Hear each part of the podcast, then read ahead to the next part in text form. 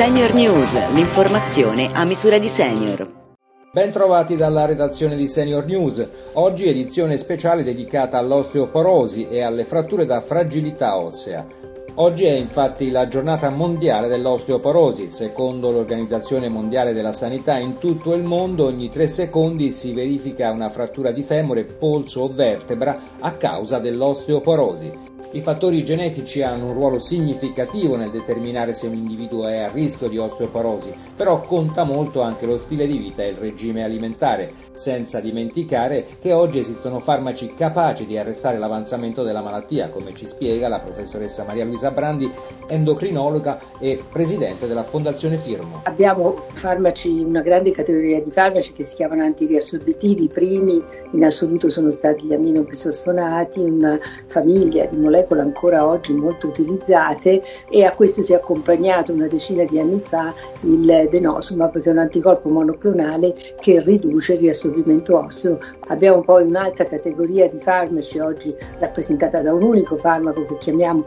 anabolici che costruiscono un nuovo osso e, e questo è il farmaco teriparatide che noi dobbiamo somministrare un po' come l'insulina tutti i giorni per un massimo nella vita di due anni e ci aspettiamo a breve anche in Italia Italia come in altri paesi il farmaco romosozumab che è un vero e proprio costruttore di nuovo osso eh, perché riesce a disaccoppiare il sistema di turnover osseo, cioè eh, diminuisce il riassorbimento e stimola la formazione, per questo non fa parte delle altre due categorie e che è un farmaco che agisce molto rapidamente soprattutto in pazienti che hanno un alto rischio di fratturare.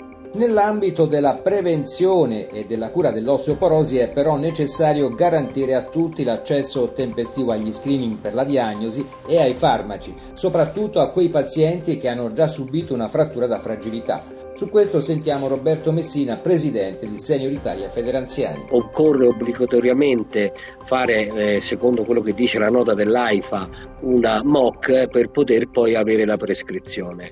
Allora, in questo caso le MOC sono difficili da fare, costano moltissimo a livello personale e molti cittadini non riescono a fare questo tipo di attività.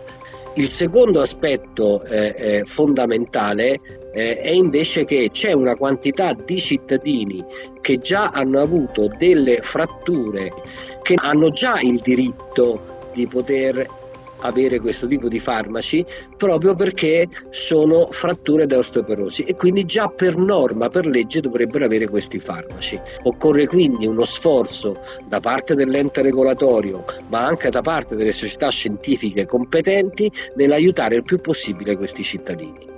Senior News termina qui, prima di salutarvi vi ricordo che sul sito www.senioritalia.it potete riascoltare questa e tutte le altre edizioni. A risentirci.